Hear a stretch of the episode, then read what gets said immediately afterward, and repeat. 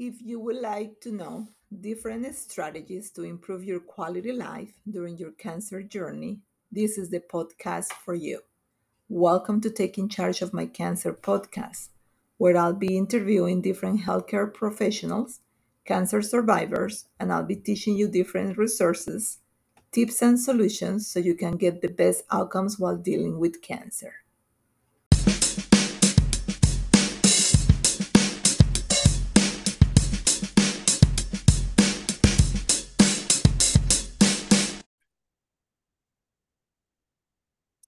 Welcome to Taking Charge of My Cancer Podcast, episode 21. I am Durley Munoz, your host, and I am so excited to have this conversation with an amazing colleague and researcher, Cheryl Brunelle. So, Cheryl is an associate director of the Breast Cancer Related Lymphedema Research Program and a clinical specialist in physical therapy at Massachusetts General Hospital in Boston.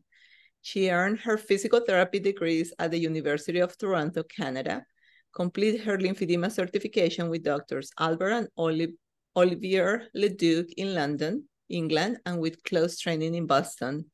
Um, she is, uh, her clinical focus is on oncology program and staff development with the um, General Massachusetts or Mass General Department of Physical and Occupational Therapy and the evaluation and treatment of patients during and after breast cancer treatment for issues such as surveillance and early intervention for lymphedema, shoulder morbidity, and deconditioning resulting from breast cancer and its treatment.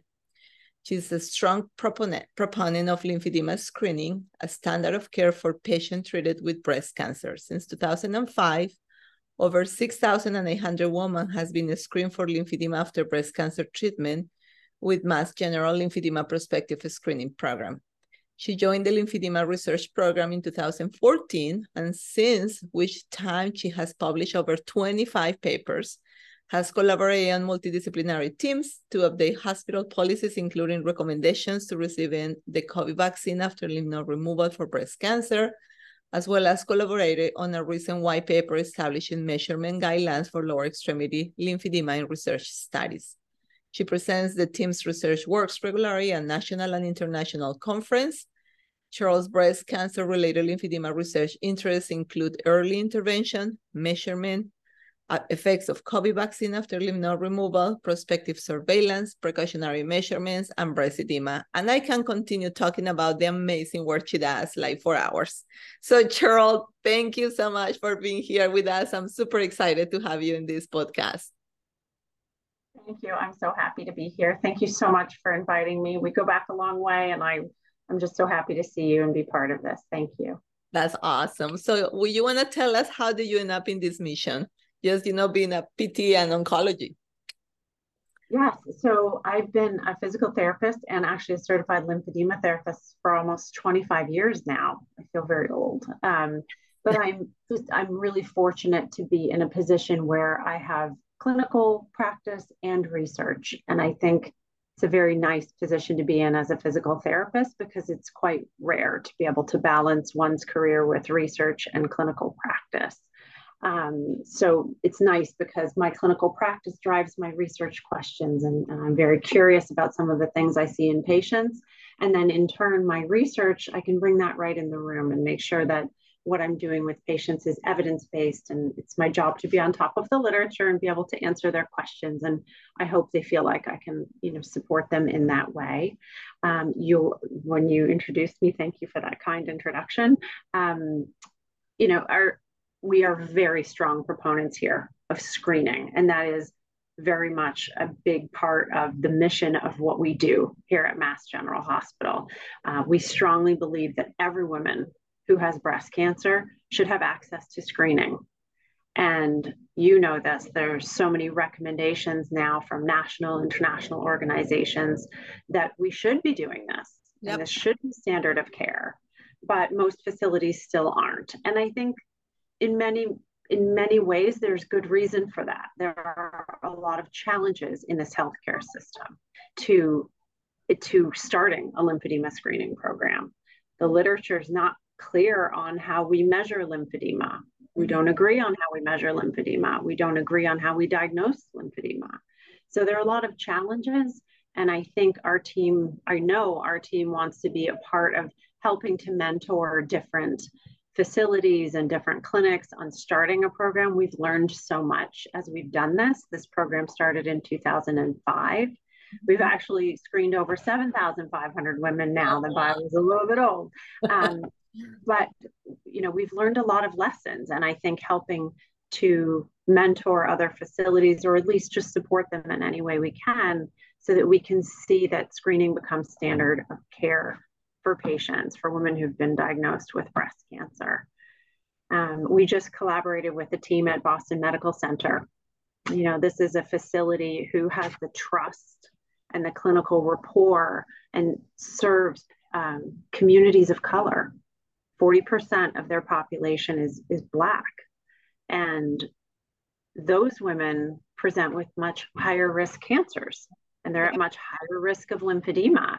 Yeah. And yet they they're just going to publish their data now, but only half of women who had lymphedema in their population in their paper in the last few years were referred for treatment, and wow. only half of those were able to attain treatment and, and go to their therapy sessions.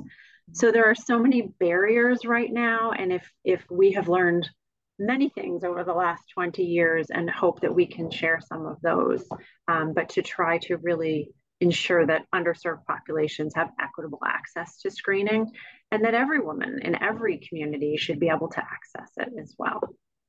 Okay, that was thank you. And again, you've been an amazing um like mentor in a way like you always reaching out to you. Is i so enjoy every conference i go. It's just such a it's kind of like you know sometimes you have people that come across that yeah they teach you something and you get the information versus you have the passion.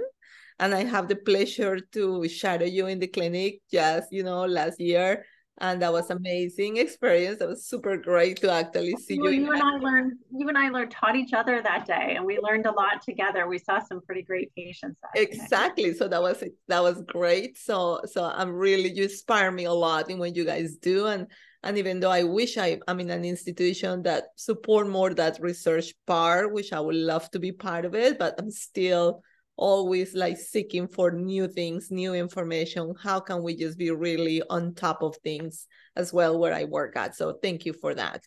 Well, I think you do that because when I hear you speak at conferences, your passion is palpable. And yeah. I always I see your name on the docket and I show up because I know it will be a great presentation. Thank you. Um, were you always planning to do this? No, no, not at all. So when I was younger, I just I loved sports and I loved science, and I did an undergraduate degree in human kinetics.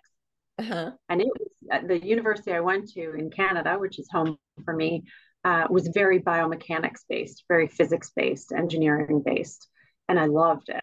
And what I wanted to go into was prosthetics. Oh wow!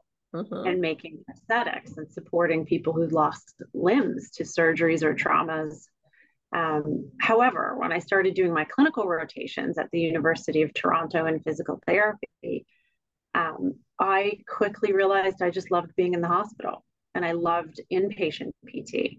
Uh-huh. And I loved the fact that I didn't know what was wrong with a lot of these patients and I had to figure it out, you know, and and just being on the medical side of it and learning about labs and imaging and blood counts and trying to put that medical piece together, I found fascinating.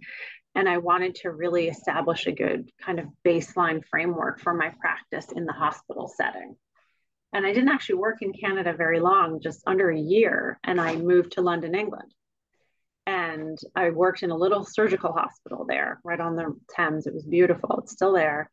And there were several surgeons there who did cancer surgery. So one was a breast surgeon, one uh, did surgeries for patients with gynecologic malignancies, and one was a very, very amazing sarcoma surgeon.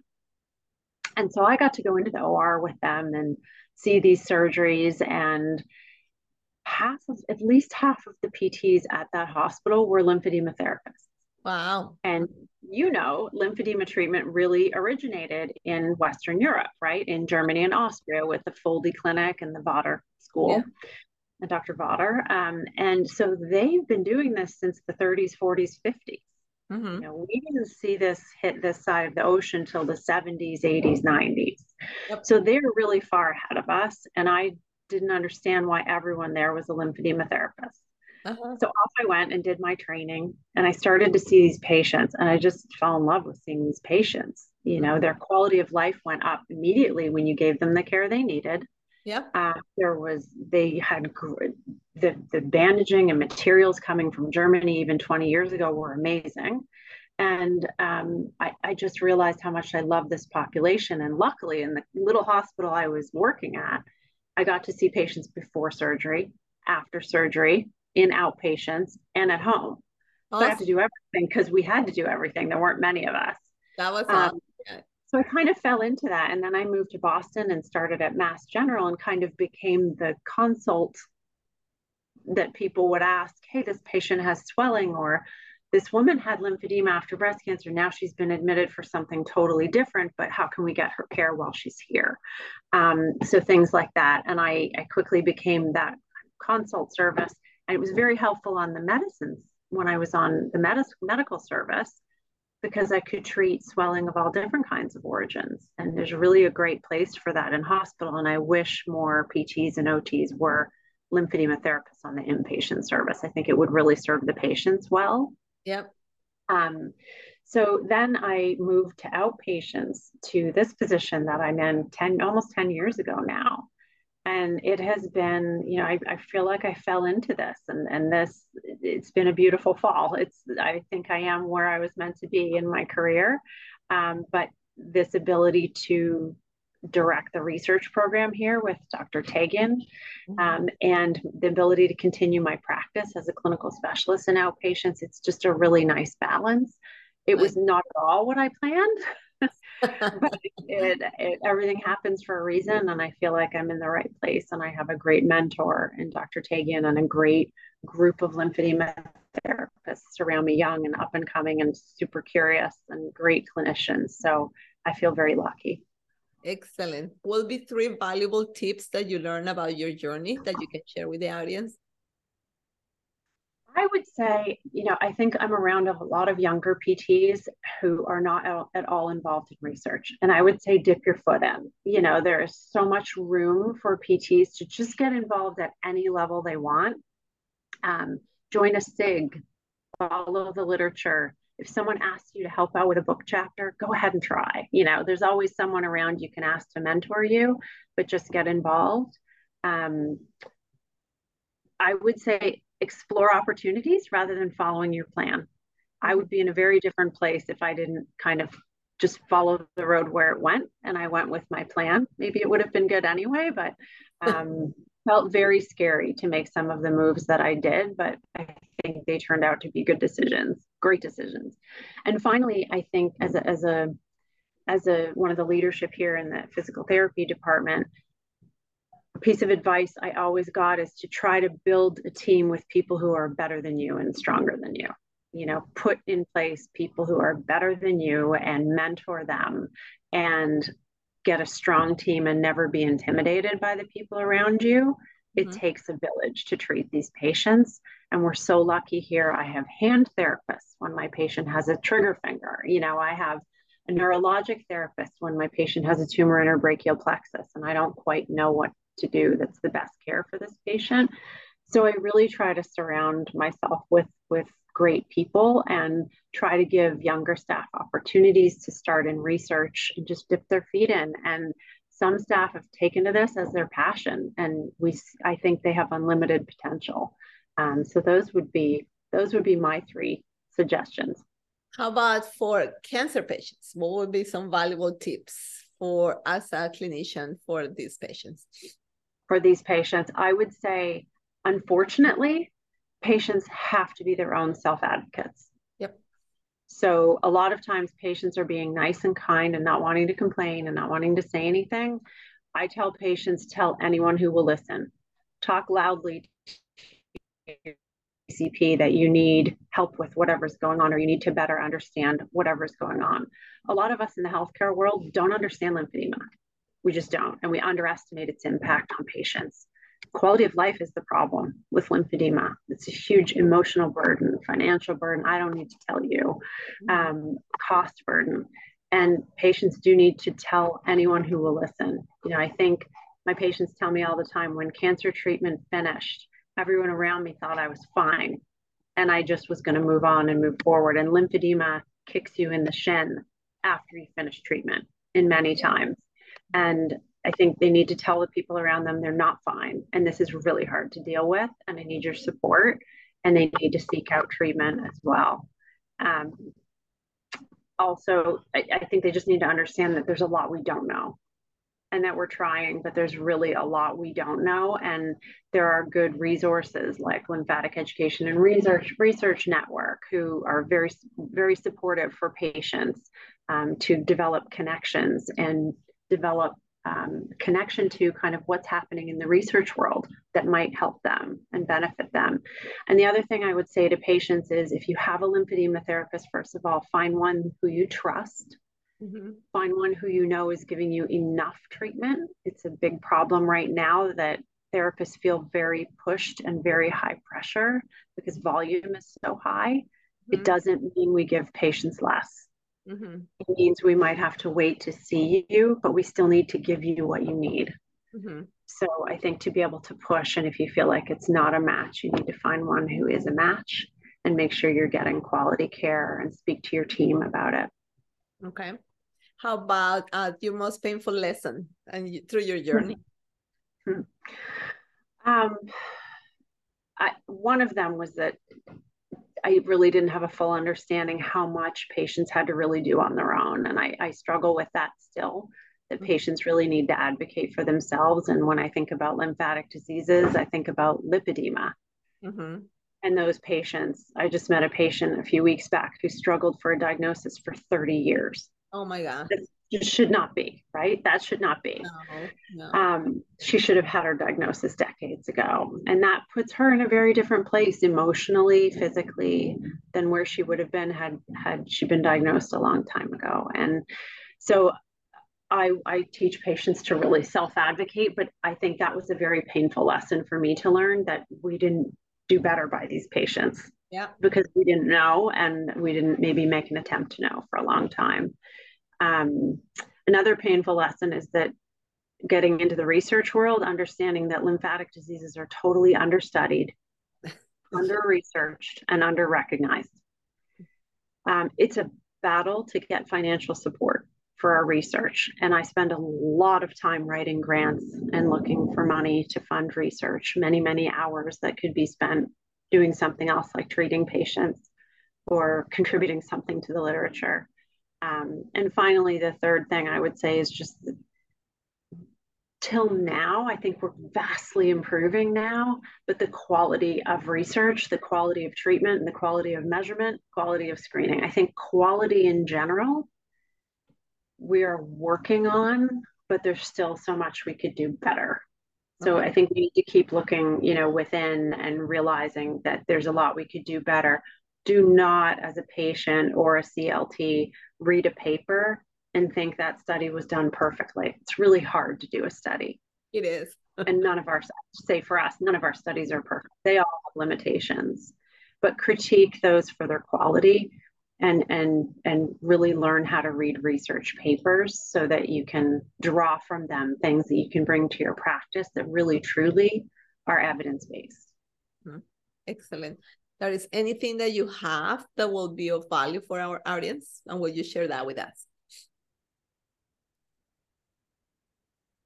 I think overwhelmingly something a patient told me when I was I was talking um, at a conference about quality of life in PT, and I asked my patients, "What what do you need? You know, what is it that I could bring to you or that I could talk about that you need?" And they said, "Tell me I have hope. Tell me about hope." And I thought that was so good. Wow. And I think that's what we can bring now. There's, you know, there's so much happening in this world. Um, so I think first, hope that lymphedema education is finally happening. When you are learning to be a PT, an OT, a physician, you're now learning in school about the lymphatic system. Yeah. Um, I, I've been doing a few lectures at the university level and, and it's been so well received because it's something that we just didn't learn. I wish I would have learned that, right? Yeah. Um, so I think hope that people around you are actually going to know more about this. And for your kids or for people with lipedema whose families have been affected by this, hopefully we can stop the not knowing and, and be able to recognize these things. Hope that knowledge of lymphatic diseases is improving research is growing in leaps and bounds, and the NIH now has this commission for lymphatic diseases, literally devoted to lymphatic diseases, and funds set, being set aside for lymphatic disease research. That's awesome. That's great to hear. It's so much is happening, right? And hope that their uh, garments can finally be covered. Yeah. This the Lymphedema Treatment Act just passed, right? Yes, this is a federal law now. Yes, yes, Perfect. Yeah, so, I saw that last week. Yeah. I know. So this goes into effect January 1st, 2024. So there will be coverage for co- compression garments and supplies. And we know as lymphedema therapists, right, how expensive these can be. And these patients need to keep replacing them. Yep. So there will now be support for this and coverage for this. And finally, hope that there are surgical options too mm-hmm. and and there's a lot of research being done about surgical options so in the past. You know this as well there are just patients where we can treat them the best we possibly could and we can't get their lymphedema under control to the extent that we would like. And now there's options that i can offer them for surgical reconstruction um, which we never could have done. And I think we're in a completely different place now than we even were five and 10 years ago. So I can't even imagine where we'll be in yeah. five or 10 more years. I have a lot of hope in so many ways with yeah. lymphatic diseases. Yes. And, and, and a little piggybacking on that is just so nice to be able to tell a patient, you know, when we have, like, I remember when we started doing our lymphedema transplant program with Dr. Singhal back then, like, you know, eight years ago or whatever and I remember you know, super exciting doing all that. And then at that point, you know, before that, we were telling patients, really, we don't, nothing else can be done, right? So you're just gonna have to live like this the rest of your life, and hopefully you have less amount of cellulitis a year, or or like you know, just just it's not gonna continue growing. And then we did start the lymph node transplant program, and it's amazing how I've been seeing him growing over there, uh, you know, over Beth Israel and doing amazing things that now is so great to be able to have a patient come in and say, I, I understand there's nothing else can be done. I'm like, no, it's a ton of things can be done. I want you to go see so and so, and you know, it's so many options now. So it is great to see that turning. And yeah. you're right. I'm so excited to see what's happen will be happening in five years or so about this. Absolutely.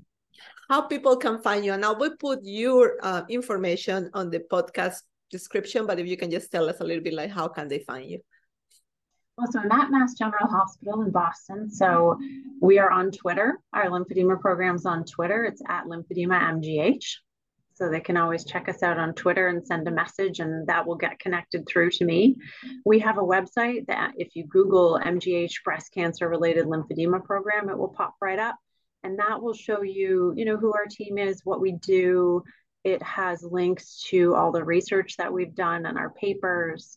Um, and if you if you'd like to send a message through to the program that way, that will also get through to me.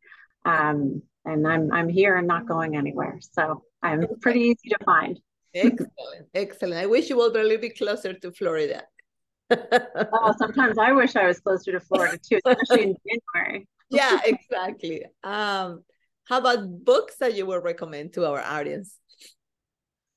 You know, I, I think I talked to you a little bit about this. I, I really often just read to escape, or or most of my escape is running. Um, a little bit of running, and I don't often put music on or podcasts or any of that. Um, and a lot of the reading I do is is lymphedema journals and and research.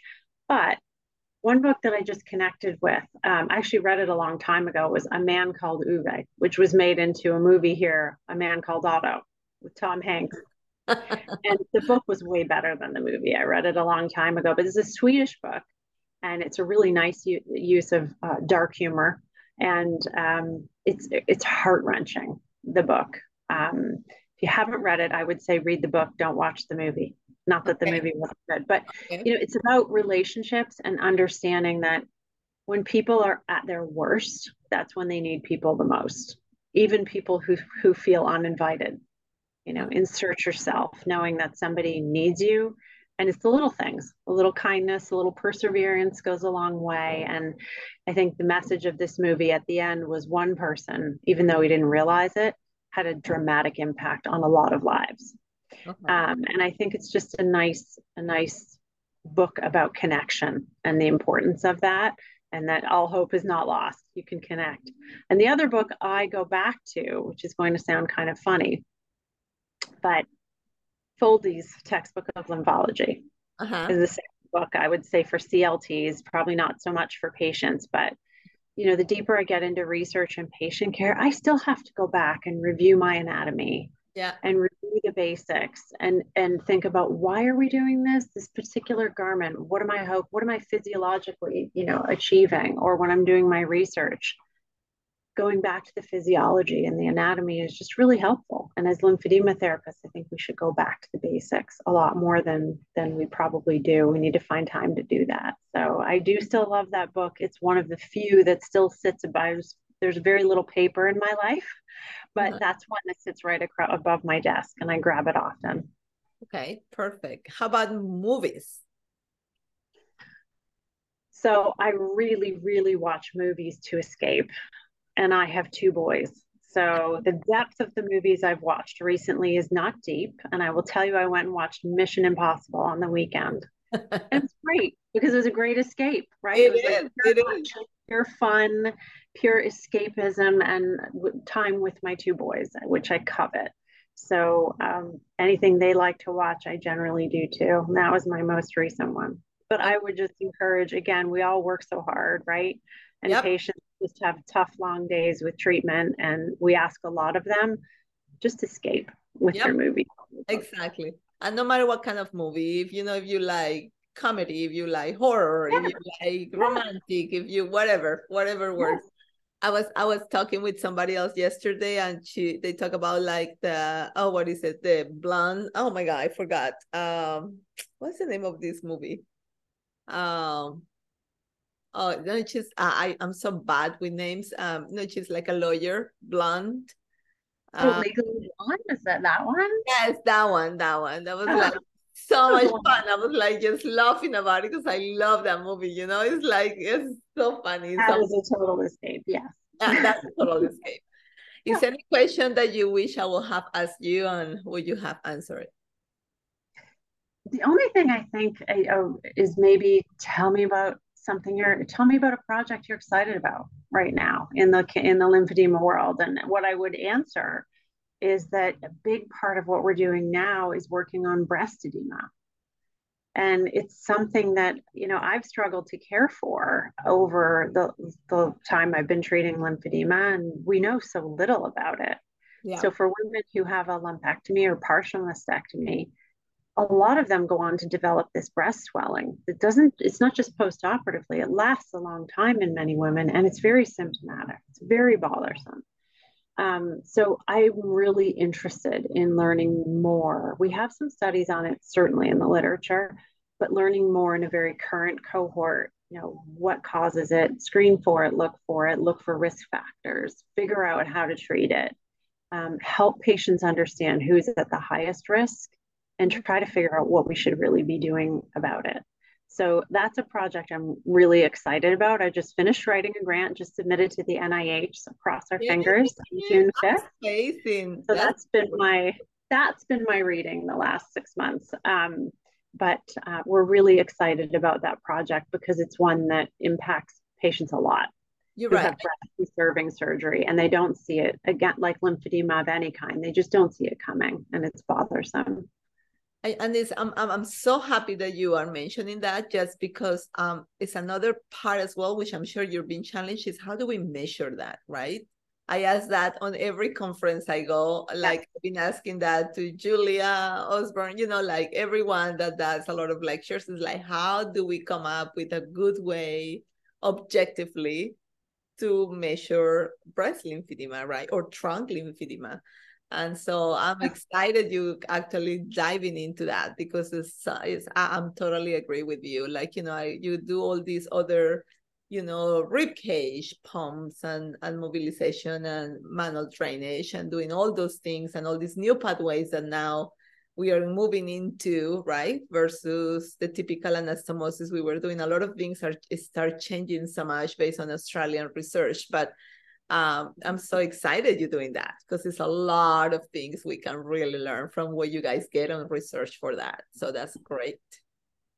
And not just for patients with breast cancer. You know, I'm seeing a patient right now who had lung cancer. Yep. And had, had lymph nodes removed with that. And she developed truncal lymphedema just on one side. And um, so, again, like you said, we're throwing everything at it and using everything we can. But a lot of those patients with thoracic surgeries end up with trunk lymphedema and we don't measure it well and we don't really know how to treat it well so we throw everything at it but that's very time consuming for patients. It would be nice to know exactly what we should be doing. Exactly. Well that has been so much fun cheryl. Thank you so much for sharing tons of great information. I'm so excited to have you here and to see you. Uh, i really appreciate you like being part of this. Thank you so much Thank you so much for inviting me. It's always a pleasure to talk to you. Absolutely. And you have a great rest of the afternoon. Thank you, and you. Okay, bye.